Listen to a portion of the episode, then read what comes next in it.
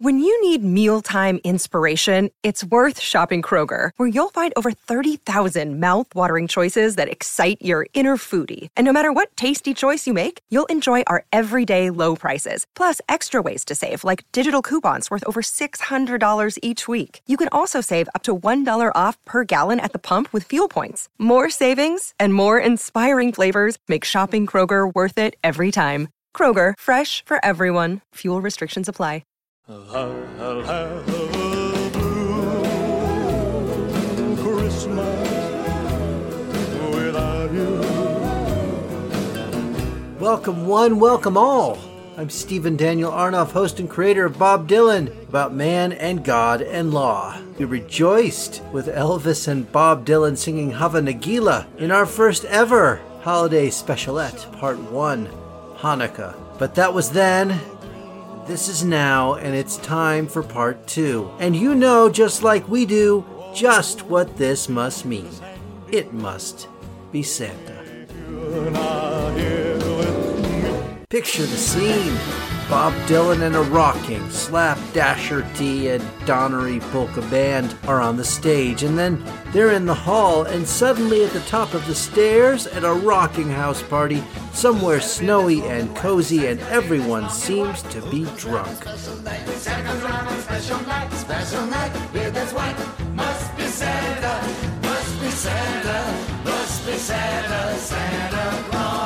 Dylan's wearing a thin, dirty blonde wig, a $9.99 special from Ricky's, and there's a Santa Claus cap drooping from the top of his head.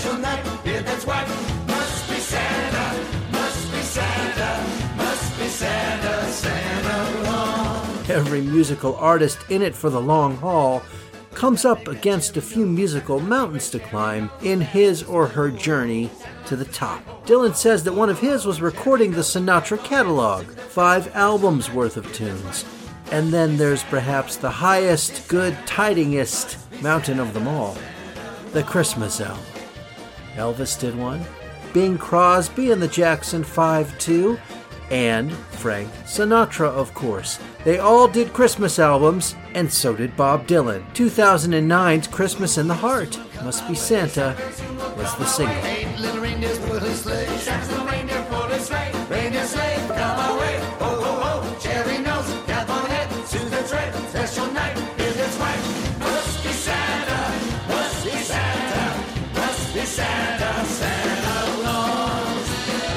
Why now, Bob? That's what Leonard Cohen said to his pal Jennifer Warnes when she told Cohen that Dylan had taken on evangelical Christianity.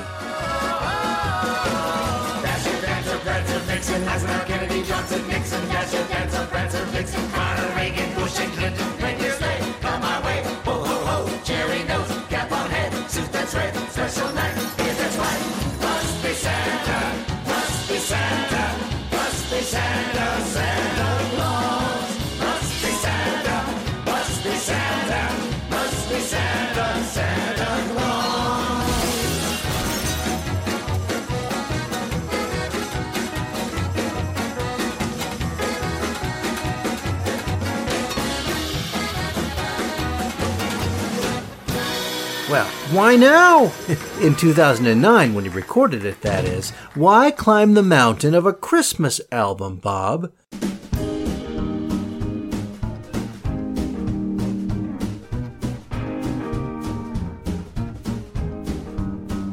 We get that you wanted to climb that musical mountain, but we also heard you tell Rolling Stone in episode 1 of this show that organized religion hadn't done anything good for the world, and that religion is mostly appearances.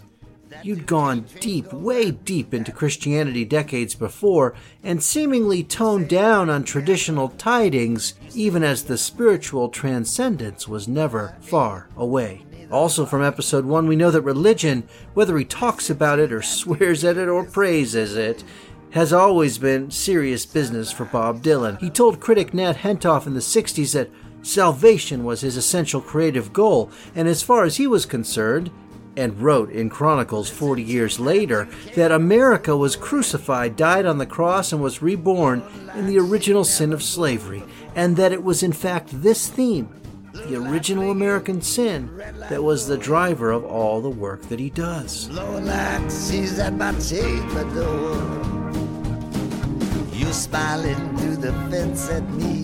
This catchy tune, this kitschy tune, the freewheeling bar fight with the song's protagonist jumping out the window to his escape while Dylan and a proper St. Nick just shrug their shoulders to each other. These wacky scenes are on the surface just a bit of good, clean, weird, and wild fun. One could say there is no reason for the scene or the tune or the album itself other than Dylan wanting to do what Frank or Elvis might have done. A good old-fashioned American Christmas album. But Bob Dylan is not an artist of any one thing. What would Elvis or Frank do also begs the question, what would Jesus do? What would God want us to do? What's it all about? The season, Santa, the celebration itself. I can hear a sweet voice gently calling, must be the mother of our Lord. Well, this Christmas party ends in broken glass. And what does this broken glass reflect? There's an ancient story of God taking human form, a call for brotherhood, triumph, and triumphalism of the spirit. And also, as is the case on somewhat contemporaneous videos like Duquesne Whistle and Beyond Here Lies Nothing, there is blood and violence as revelries explode to the very tip of death, as passion brews and a rage that cannot be contained blows the story up. We can enjoy Dylan at his silliest in his wig and cap, sneaking amongst the hipster revelers, schmoozing with Santa, but that's not all there is. Nothing is innocent in Scarlet Town or Santa Town. Listen to that Duquesne whistle blowing,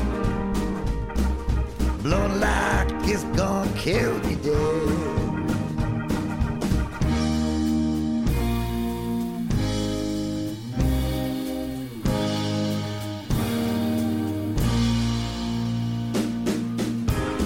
Must be Santa and the Christmas story itself both end with a divine visitor cast out of the window of the world. No amount of eggnog and good cheer will wash that fact away.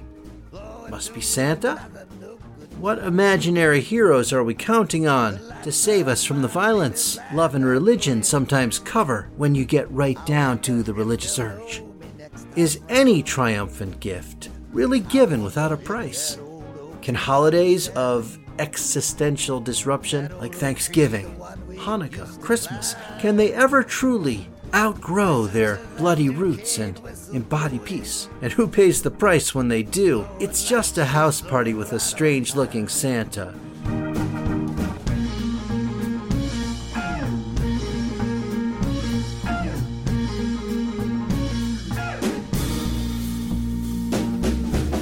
But these questions remain hanging in the air and on the tree, even as the polka plays on and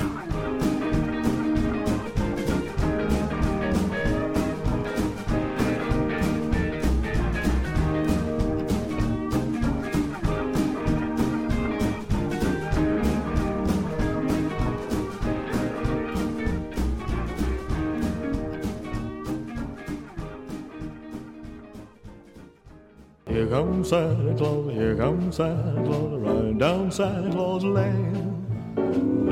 Thanks for joining part 2 of our very first ever holiday specialette. Hear all of season 1 of Bob Dylan about man and God and law at mangodlaw.com. Coming soon, our conversation with Richard Thomas, author of Why Dylan Matters, and then the final episode of season 1, Bob Dylan at Home. We are proud to be part of the Pantheon Podcast Network.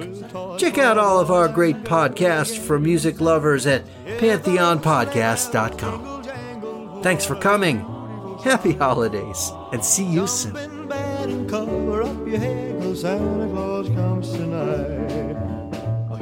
Santa Claus, here comes Santa Claus, right down Santa Claus Lane.